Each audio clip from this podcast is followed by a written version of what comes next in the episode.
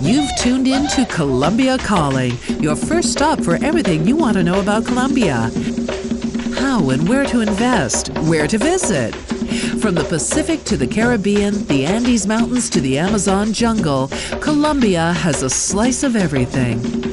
Shooting from the hip, answering the questions that need answering. Here's your host, the journalist and hotelier Richard McColl, shedding some light on the fashionable South American destination of Colombia. It's that time of the week again, folks. This is me, your host, Richard McColl, here in Bogota, Colombia, two thousand six hundred meters closer to the stars. And this is episode three hundred eighty-nine of the Colombia Calling podcast. This week's episode is newsworthy and incredibly important. Well, at least in my mind, we're talking about the humanitarian disaster taking place at Colombia's border, well, with the Darien Gap, and of course, Panama's border with the Darien Gap. We have addressed the Darien jungles a few times. You'll remember our three-part episode with Nadia Drost over a year ago. Of course, Drost won the Pulitzer Prize for her story for California Weekend magazine about that, the harrowing and just so very difficult, uh, you know, death death-defying trek that people do from Colombia's uh, Colombia's side to the Panamanian side. Uh, it's sixty miles, but it takes anywhere between seven and ten days. And we talked to Médicos Sin Fronteras, that's uh, Doctors Without Borders.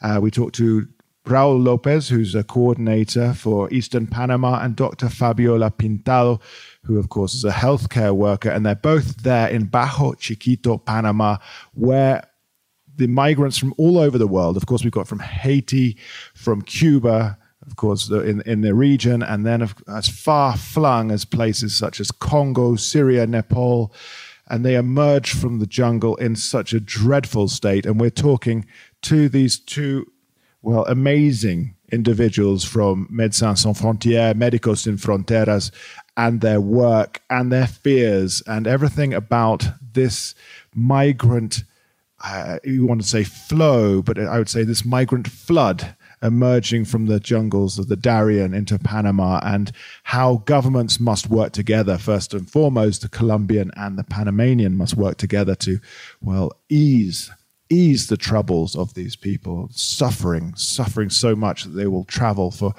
many of them, over a year to get this far. So that's what we are talking about in segment three. Of course, you've got the news segment coming up, and this is a huge thank you. And I, I mean, I'm really touched. We are both really touched, Emily Hart and myself, that so many people have signed up on the Patreon campaign page. That's patreon dot com, Colombia Calling, for the subscription news service. That's Colombia News, reported by Emily Hart.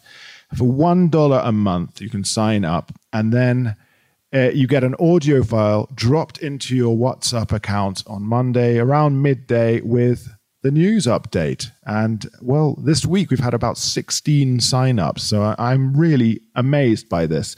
Of course, we want to make it sustainable and would like as many as you as possible to sign up. But here's a huge thank you to those of you who've signed up, and you know who you are. Uh, maybe next week I'll read out the long list of... Uh, Of well supporters to the Colombia Calling podcast on Patreon. So thank you again for listening. Uh, interesting times as always in Colombia. Never a dull moment at all. I'm going to leave you in the capable hands of Emily Hart, who's uh, will bring you the news segment next, and then we'll be back with Médicos Sin Fronteras there in the field in Bajo Chiquito, talking to us from Panama. Thank you again. Don't go away. I'm Emily Hart, and these are your top stories from Colombia for the week of August sixteenth, twenty twenty-one. At least eighteen thousand six hundred seventy-seven minors were recruited by armed group the FARC between nineteen ninety-six and two thousand sixteen during Colombia's armed conflict, the Transitional Court, the H E P, reported this week. Also this week in peace process news, the Public Prosecutor's Office has requested that the H E P open four new investigations, known as macro cases, on disappearances, forced displacement, sexual violence and illegal methods of warfare used during the civil conflict. These would add to the seven macro cases already open. The prosecutor's office has already identified more than two thousand victims of sexual violence and eighty thousand victims of enforced disappearance during the conflict. Outrage in Colombia this week as an influencer, Danedi Barrera Rojas, known as E P A Colombia, was sentenced to five years in prison for damaging Bogotá's public transport infrastructure, something she herself recorded on video during the protests. The sentence is seen as extremely severe and accompanied by a substantial fine as well as a ban on the use of social networks. Magistrate Juan Carlos Arias distanced himself from the decision, arguing that his colleagues had compared E P A's acts to terrorism, making the sentence much harsher, a comparison he rejected, saying she acted with a sense of protest. It's a comparison commonly used to stigmatize and criminalize protest in Colombia and worldwide. Meanwhile, in Cali, the epicenter of the national paro demonstrations of this year, protesters handed over the last of the police stations they had occupied during the movement. The very last had become known as the Port of Resistance. There, since the beginning of the strike, young people from the front line had set up a permanent encampment. The investigation for witness tampering and bribery against former President Álvaro Uribe continues, as prosecu- prosecutor Gabriel Jaimez concluded his arguments for the dismissal of the case this week. In September twenty eleven, Senator Iván Cepeda produced testimonies linking Uribe and his brother to paramilitary group United Self-Defense Forces. Uribe accused Cepeda of fabricating evidence. Though in twenty eighteen, a court concluded that Cepeda was not just innocent of fabricating in- evidence, but instead the victim of Uribe himself, who had fabricated witness testimonies to back up his own accusations. This week, prosecutor Gabriel Jaimez, in his conclusion, announced that he would be trying to revive the case against Cepeda, though that case was dismissed years ago in another court, and a key witness retracted his claims. One of Colombia's richest men died this week, leaving his gigantic business empire to his four children. Carlos Ardila Lulle died at ninety-one in Cali, owner of R C N Radio, R C N Television, Postobon Soft Drinks, the Cauca and Providencia Sugar Mills, and football team Atlético Nacional. His influence over public opinion had made him one of the most powerful businessmen in Colombia, in addition to his significant contributions to the political campaigns of Presidents Álvaro Uribe, Juan Manuel Santos, and Iván Duque. Antonio José Ardila, son of the late businessman, is Colombia's ambassador to London. Women have disproportionately suffered the effects of this pandemic, both in terms of employment and health. Early ma- maternal mortality has risen by a shocking fifty percent during the pandemic in Colombia. The main cause of this is that barriers to accessing safe abortions, already extremely high in the country, increased during the health crisis, leading women to seek unsafe procedures, which lead to uterine hemorrhages, the leading cause of death among pregnant women in Colombia. Meanwhile, cases of coronavirus itself continue to fall in the country, now at around four thousand new cases per day. More than forty percent of the population has now had one dose of vaccine, and nearly thirty percent are fully vaccinated. Thanks for listening. Those were your top stories from Colombia for the week.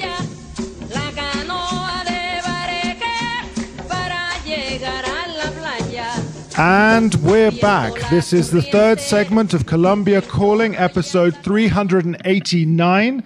It's a very special episode because I've got two distinguished guests on the line from Bajo Chiquito in Panama. That's on the other side of the Darien Gap. You know, the Colombian side is this Necoclí, Necoclí and Capurgana. And on the other side is Bajo Chiquito. And of course, you'll all have heard of the humanitarian crisis that is taking place. So I've got members of Doctors Without Frontiers or Doctors Without Borders, as Médicos Sin Fronteras, or in French, Médecins Sans Frontières. I have the coordinator of project coordinator of Doctors Without Borders in Eastern Panama, Raúl López, originally from Spain, and of course the doctor Fabiola Pintado, Mexican, and they're up there working in this, well, this crisis. So welcome on the Colombia Calling podcast. Thank you very much, Richard. It's a pleasure for us to be with you here, so we can discuss and talk what is happening here, because it's really, really a crisis, like you said. It's really, really a crisis. So, I mean, you're on the Panamanian side. Uh, how long have you been running this project up there? My colleagues arrived uh, probably first week of April, and I joined them uh, second week of May. So uh, Doctors Without Borders started uh, making a kind of expo, we call, and uh, we started our operations at the end of April. So you've been in since the middle, uh, end of April, and what I'm reading in the what I'm reading in the press is that in the first six months of this year, there have already been twenty-seven thousand people crossing the border, the Darien Gap there. I'm sorry, Richard. I think it's not correct. Since uh, the end of July, now we are talking about forty-six thousand people. forty-six thousand. So we're talking about another twenty thousand on top of actual estimates at the moment. That's so, correct. And on- it means that normally the average, uh, the previous and former months, it was around four thousand, five thousand. But uh, if we talk about the last two months, uh, in June, they were uh, around uh, uh, eight thousand. But July, we are talking about eleven thousand.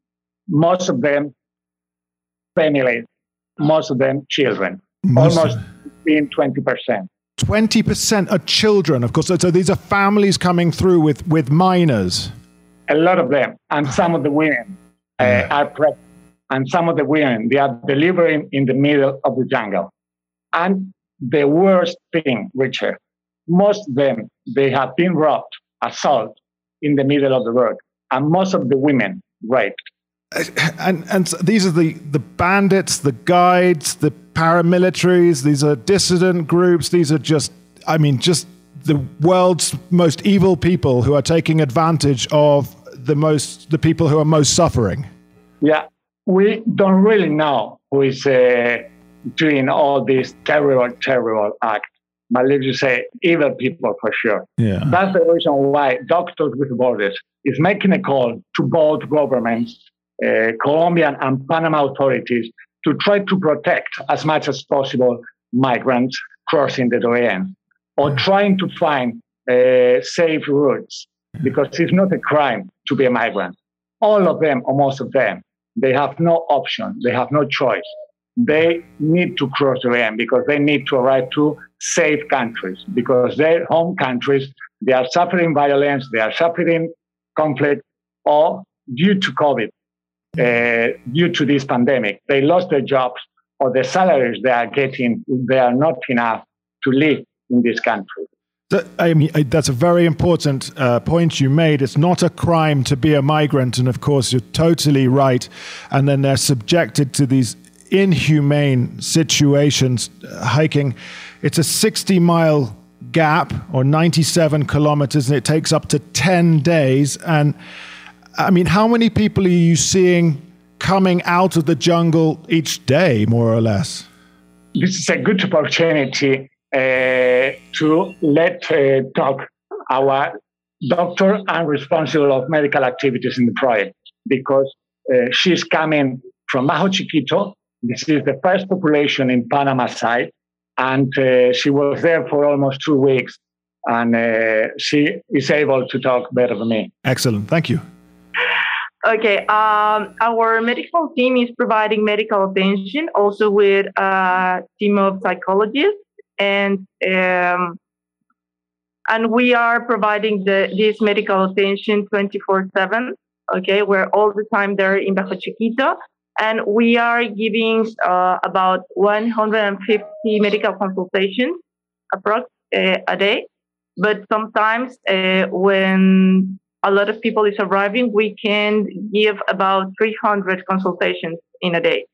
And so you, you, you're uh, overwhelmed? Almost. We are, Richard, I'm sorry, I'm interrupting my colleague. Uh, we are supporting the Ministry of Health here in Panama, and we were asking since the beginning their collaboration, because it's not M S F's duty to do what we are doing.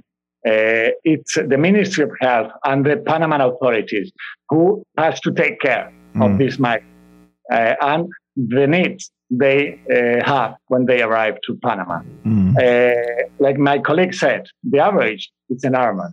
Yeah. It's overwhelming. But I can tell you that in three months and a half, uh, Doctors Without Borders, my doctors, nurses, psychologists, colleagues, they have done more than sixteen thousand consultations.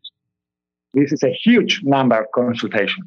And we are talking only about physical consultation, but also we are supporting the migrant population in mental health uh, activities. The conditions they arrive, not only because, I repeat, I'm sorry, mm-hmm. some of them, or a lot of women have been raped.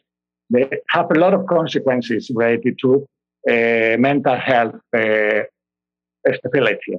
And uh, the people who is surrounding these women, they have been observing what happened, doing nothing because they have been with a gun next to them.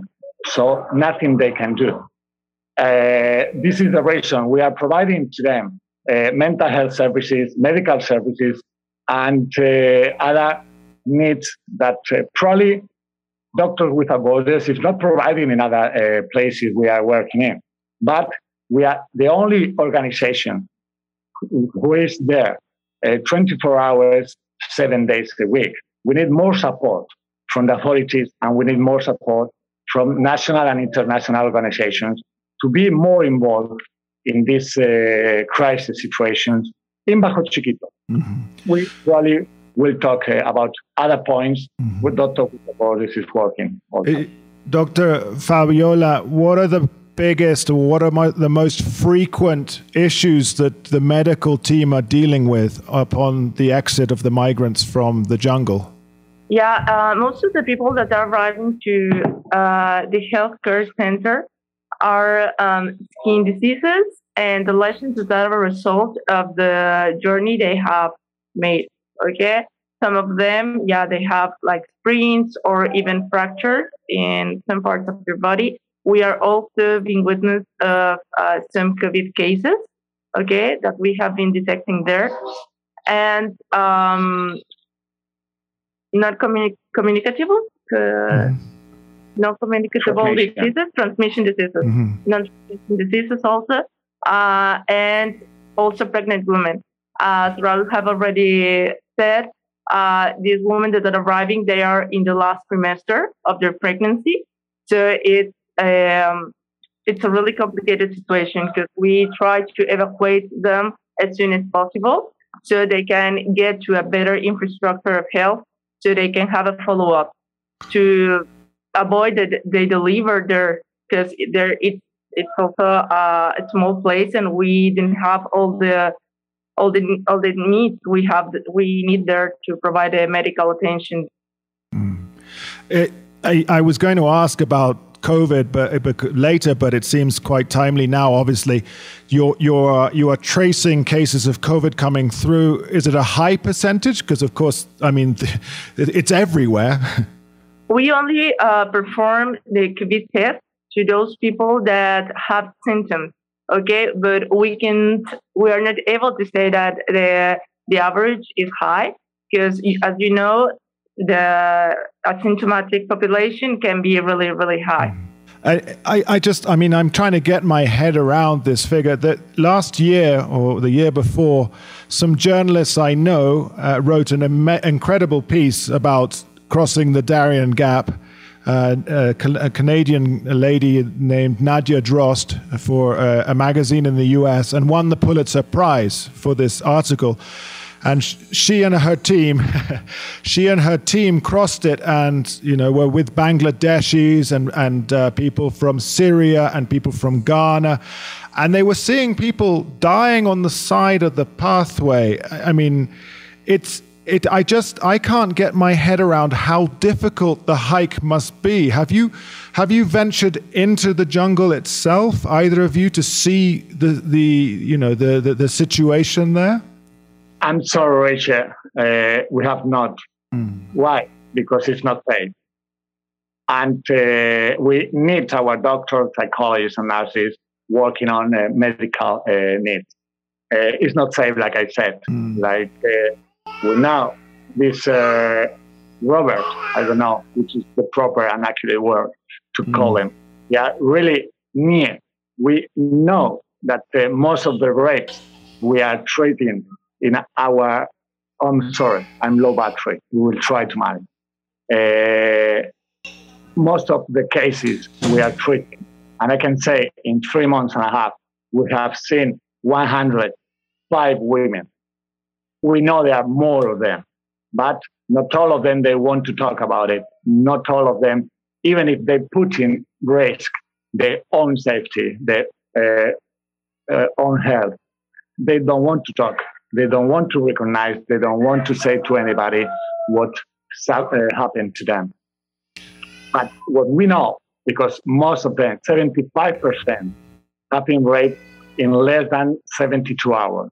It means it's been done in Panamanian sites. We know that some of them has been raped also in Colombian sites or even before arriving to Colombia, but seventy-five percent in Panamanian sites. I'm sorry, I repeat again. We need both governments talking and arriving to a conclusion to protect migrants crossing or avoiding to cross the line. This is not M S F's duty to say what to do. Yeah. I mean, they need a safe route and they need protection. What do you, what do you, I mean, what would you call upon the Colombian government to do? I mean, obviously Colombia is, you know, all, has all sorts of challenges anyway, and of course has uh, been reasonably or, or, or, or quite um, uh, fraternal to its Venezuelan neighbor, the sister country, uh, taking in so many millions of Venezuelans. But what would you uh, call upon the Colombian government to do in this situation? It's a good question, Richard, but uh, as a medical and humanitarian organization, I don't think uh, Doctors Without Borders should give opinion or to talk about what authorities uh, do or not uh, do. But what we are sure, if uh, we see till today, uh, the migrant policies in different countries have been failed. I mean, migrants continue crossing the world because it's amazing. We mm. can see here nationalities from all around the world, Richard. It means from Western Africa, from uh, Central Africa, it means Congo, uh, Ghana, uh, Sierra Leone, uh, Cote d'Ivoire, Uh, Senegal, from Asia, I can say Bangladesh, Nepal, India, uh, Uzbekistan, Central Asia. It's amazing. And from uh, mostly Haiti and Cuba. seventy-five percent are coming from Haiti and Cuba. But, and I'm sorry, just one more minute. They are not coming from Haiti or Cuba directly. They started uh, their trip, their journey, two, three years ago because of the situation of their home countries. But they arrived to countries as Chile, Brazil, they found a job, Uruguay, and they were settled down there for two or three years. They had children there with a passport different from Haiti. So uh, they needed, because of, like I said, COVID pandemic, uh, violence and uh, crisis situation in these countries to uh, start again their trip. Uh, and they want to arrive to a safe country. They want to have new opportunities. They want to have a new life.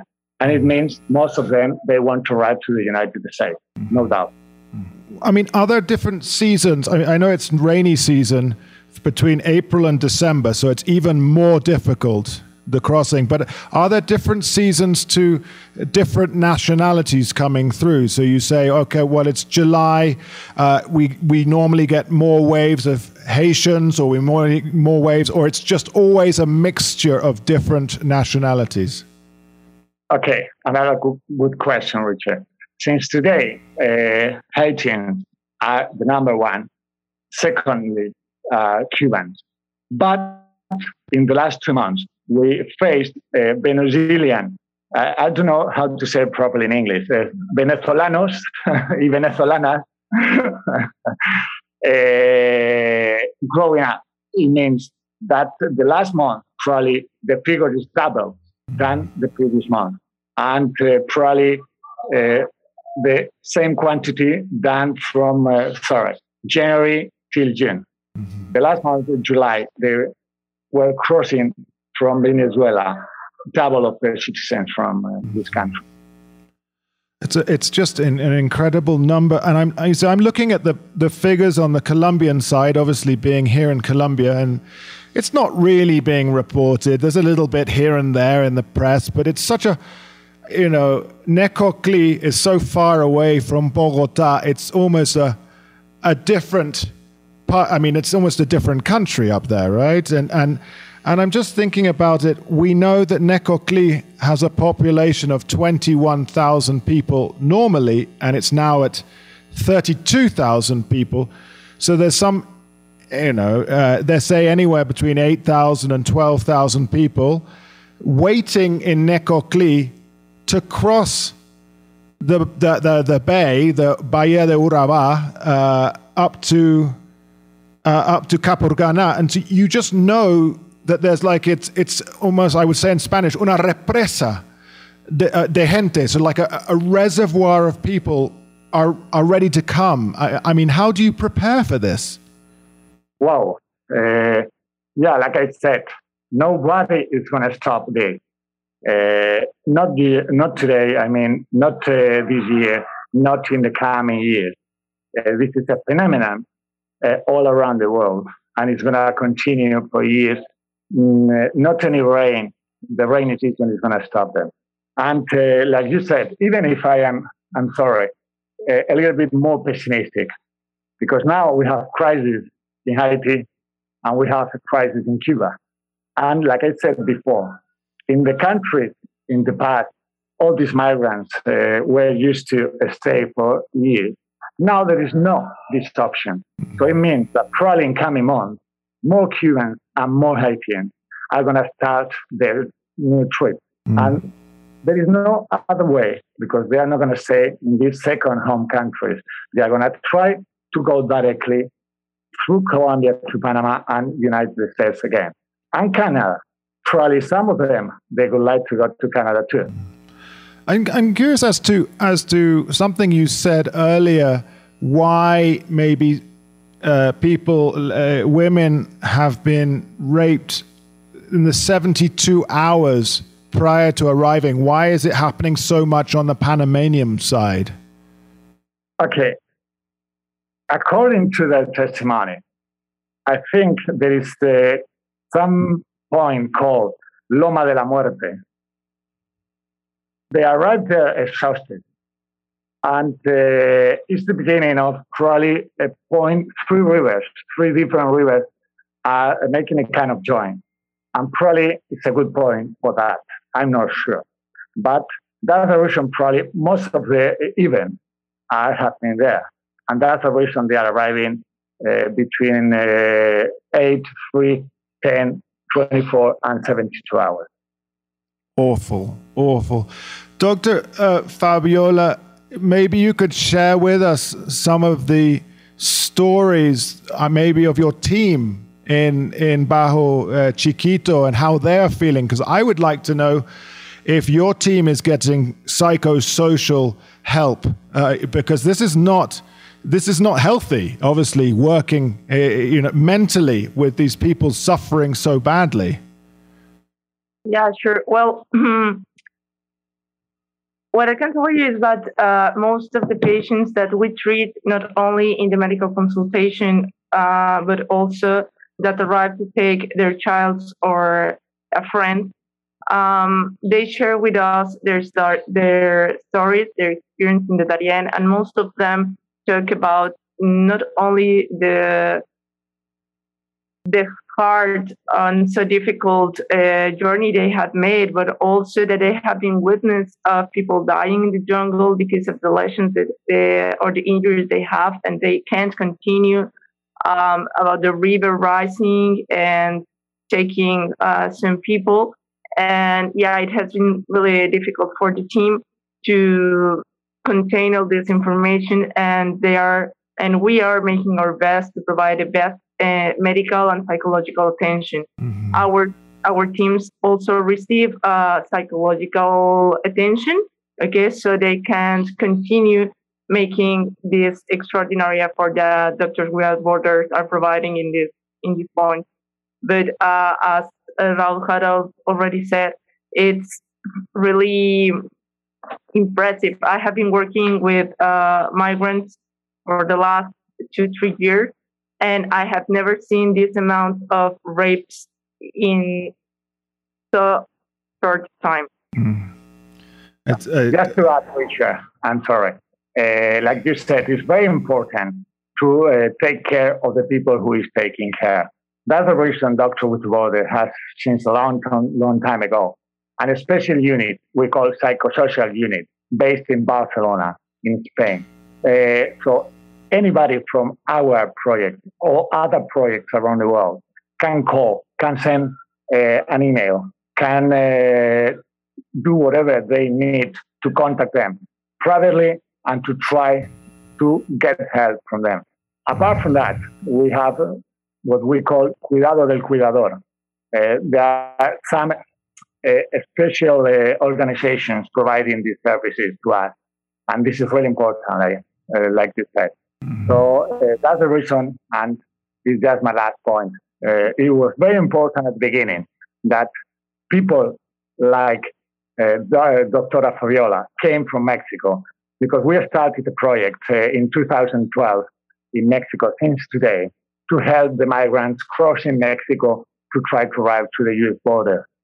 So that's the reason at the beginning, most of our team was composed from people from this project, because they had the expertise and they had experience treating same horror or same cases uh, from migrants crossing uh, Central America and crossing Mexico. It was really important, and we were really glad to get all this help from our colleagues in Mexico. Excellent, wonderful. I had uh, I, uh, one of the anecdotal things I recall from my interviews with uh, the journalist who, who did the trip.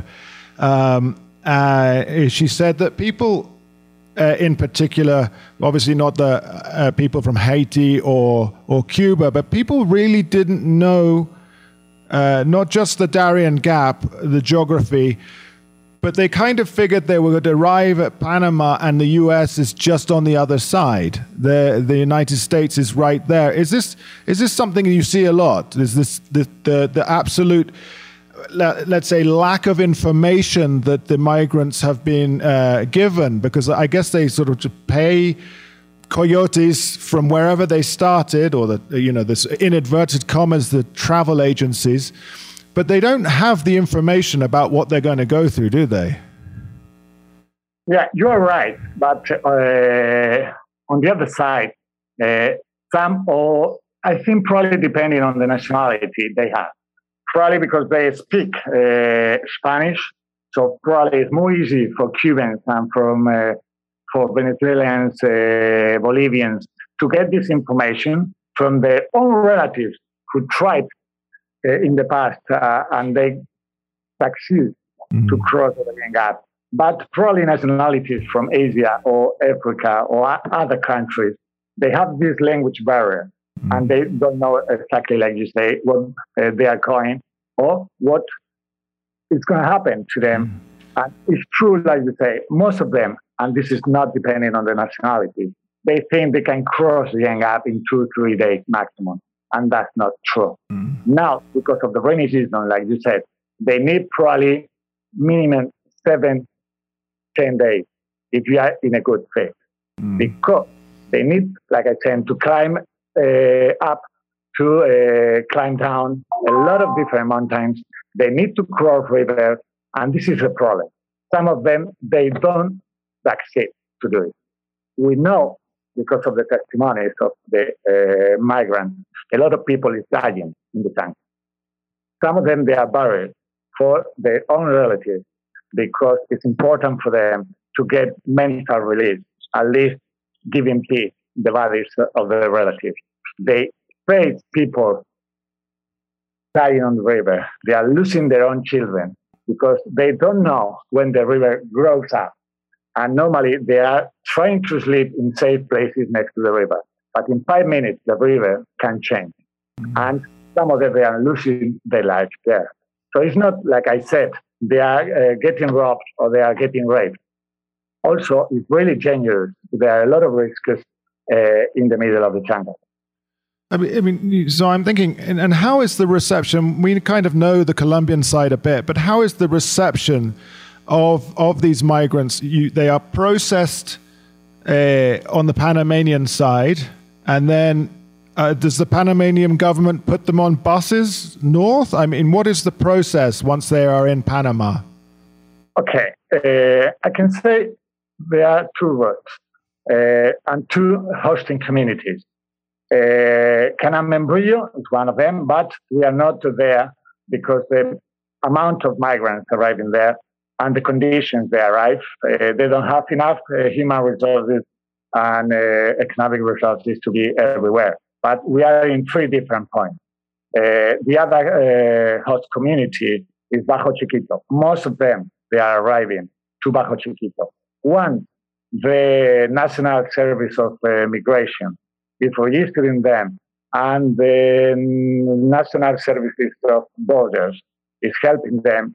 They need to go what they call uh, E R M. It means uh, Migrant Reception Station or something like that. There are two of them in uh, Metete or near Metete, which is the biggest town, after three hours traveling in Pirog. I mean, uh, a kind of boat. I mm. don't know, because there are local uh, means of transport. I don't know how you say that in English or Canada. A canoe. Okay. But probably is something similar to that. It means that they cannot continue uh, from Bajo Chiquito on their own. They need the authorities and the permission of them to get into one of these pirogues. And after three hours, they arrive to one of these uh, migrant stations. We are there too in both of them, providing the same kind of services we are providing in Bajo Chiquito. It means psychologists, doctors and nurses are waiting for them in contact, both teams, because in some cases we need to continue providing treatment or we need to track if they need other uh, things. So it's really important that more help arrive to Bajo Chiquito, like I said, because everybody is overwhelmed there. I mean, would it be a would it be a better situation if the Colombian government and the Panamanian government organized, I, uh, you know, let's say a, a more legal route, I don't know, put on a, I, I'm, I'm talking like in a fantasy land here, but with all these people living on the beach in Necoclí and in Capurgana, this is not good, this is not healthy, we are also in a pandemic. Could they not put them on a naval boat and deliver them safely to the Panamanian side, uh, you know, some sort of organization? I mean, uh, Médicos Sin Fronteras obviously is apolitical, but there must be greater recommendations than do not try through the Darien Gap. I mean, it's, it's, it sounds like a death sentence. Yeah, you're right. And this is why we were making this call, uh, bo- uh, different and several times to both governments. Obviously, can be a solution. I can say that Doctors Without Borders was giving this recommendation. We are talking about a safe route. We are talking about protection. The last week, everybody, we have uh, read different news and different announcements from both governments. I hope this is a reality in coming weeks, coming days, or coming months, mm. because this is going to be the solution, of course. Mm. And, and I mean, uh, Raúl, you said that the numbers, I mean, uh, the number I had, of course, is, is different to the number that you are saying, like some sort of forty-six thousand people. By the end of the year, with the troubles going on in Cuba right now, even more instability in Haiti, this, you know, we've got, we're in August, September, October, November, December, four more months. Uh, it, this number could be seventy thousand, eighty thousand even. I mean, it, we're looking at a huge increase, I think. Yeah, uh, I think nobody knows. But like I said, our perception is it's not going to be stopped by anything, by anybody. And it means we need permanent solutions. We need permanent structures. We need permanent people working on this issue. It means everything who is semi-permanent, who is in a short time uh, period, I don't know, this is not, for me, the best solution. We mm. need to think in a long-term vision. Uh, Doctor Doctor uh, Fabiola, I mean, with your experience through Mexico and, of course, then the migrants coming through Central America, uh, you know, the, obviously the situation differs from people coming out of the Darien Gap, but Uh, You know, what I mean, what would you say is, is the what is most needed from a medical standpoint, from your standpoint, what is most needed? If we were to make a shout out to international organizations and say, listen, Médicos Sin Fronteras, they need this. This is what's lacking. We don't have enough of this to help these people. What would it be? I think that the most important thing uh, was told by Raúl a few minutes ago. To be a migrant, it's not a crime. So to facilitate uh, the access to the medical attention, uh, whatever it is, I mean, like uh, if you're pregnant, you have a delivery, safe and decent place to, to deliver the baby, or uh, to have medical access, to have a high blood pressure control, mm. et cetera. It's um, it's something that is basic, and it's one of human rights, mm. you know, to have uh, access to medical services, and also to be able to provide or uh, for the migrants to have access to medical services and psychological services. Because, uh, for example, in the that the, the migrants that are coming from Central America, uh, they have uh, their the, the migration is uh, mostly because of the violence. They are living in their home places, so they had to run away from from there because they can they have been um, families or uh, have been killed or stuff like that. They have been threatened, et cetera, or torture. I don't know. There are different causes, but the violence in Central America is one of the main reasons they are deciding to to move on. Mm. So having access to psychological services and medical service is something that is essential. Uh, and, and, I'm right here. Yeah, I'm sorry. That's in in my line. Adding, psychological line. No, no, no. Adding more uh, aspects that they need. I'm going to put you an example. A woman arriving alone to our health facility in Bajo Chiquito without being able to give one more step because uh, she has their own feet. Yeah. And uh, she's alone because the father or the child she's traveling with, they are in the middle of the jungle because they couldn't walk anymore too.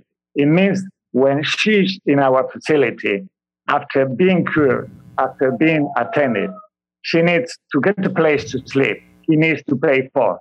She needs to get probably clothes because she's wet, and it was it was robbed. They don't, she sorry doesn't have anything to put on, and she has not a mobile phone to communicate with anybody. To try to get money from the relative outside from Pan- uh, Panama, and it means she cannot pay a pirogue because she needs to pay for the pirogue to go out next day. This is the situation. So that's the reason we made the call. More needs, more organizations are needed there. Because all these needs, they are nothing related to do with Doctors Without Borders in terms of medical needs.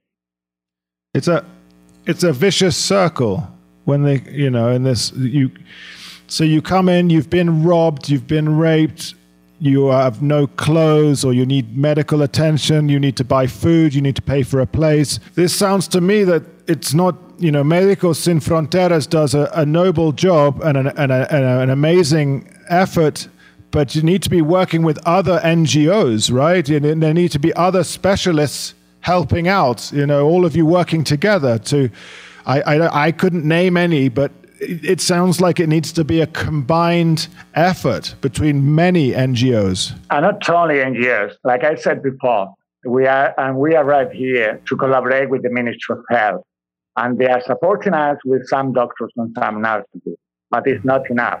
They are not capable to respond alone till today, at least. We would like they have this uh, capability to do it in the future. This is why we're here, waiting for this moment, and that's the reason we are making this call to to the government of Panama. Excellent. The Ministry of Health has to respond to this crisis. Yeah.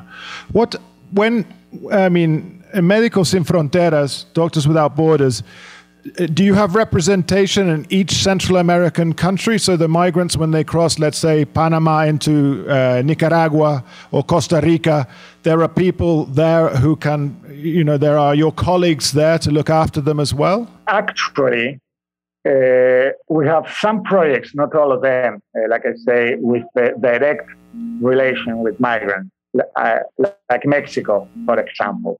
But uh, we had some projects in uh, El Salvador, and we have a direct project in Honduras too. So at least not a project in Costa Rica, because you can say like Panama is a developed country, and yeah. the needs they, they have, they are not related to our activities. Yeah, okay. Well, I mean, I, I all I can say is I wish you all the best of luck. Uh, this project that you've got in Eastern Panama is... It's clearly going to be there for some time. This is there's no quick fix. You're going to be there for some time uh, because this flow of migrants is is not going to end anytime soon. I mean, so how do you, I mean, how do you prepare? I don't even know. I I, I just uh, it's it's overwhelming to try and even consider what you guys are facing and what the people are are suffering and what they are going through getting to where you are. So.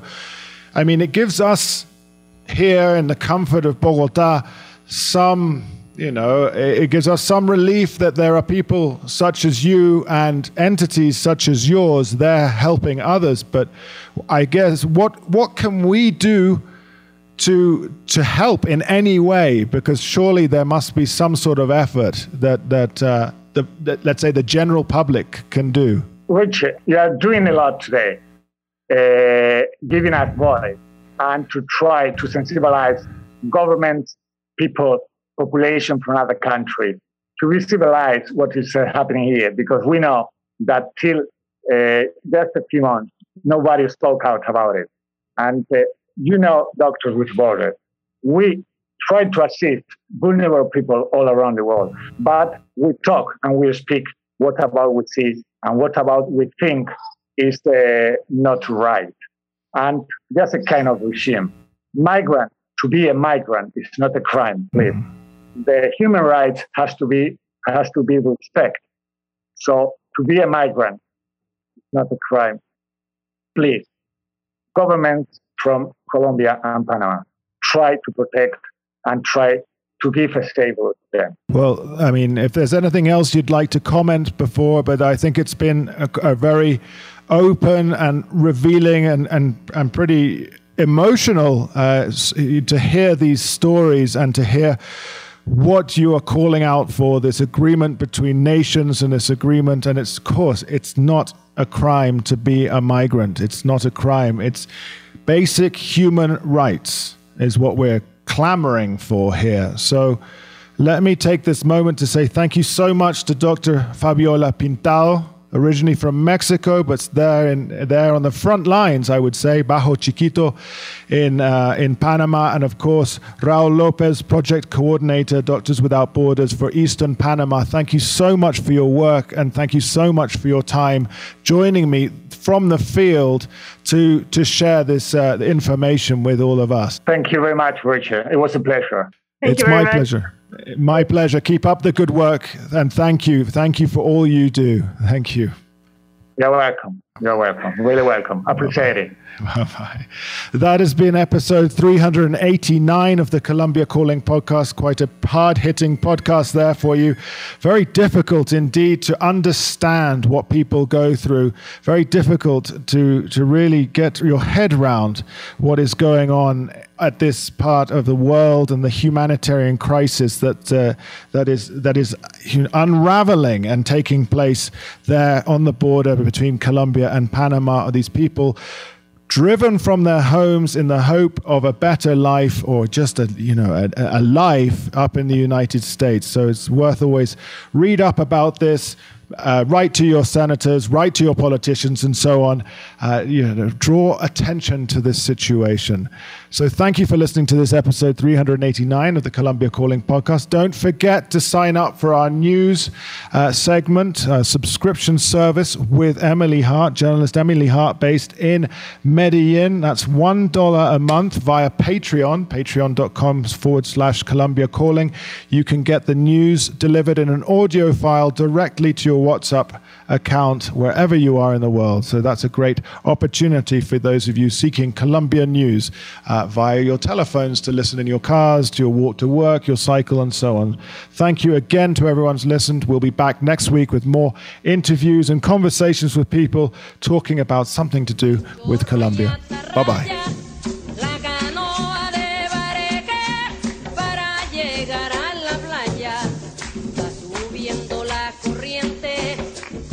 Royata Ray.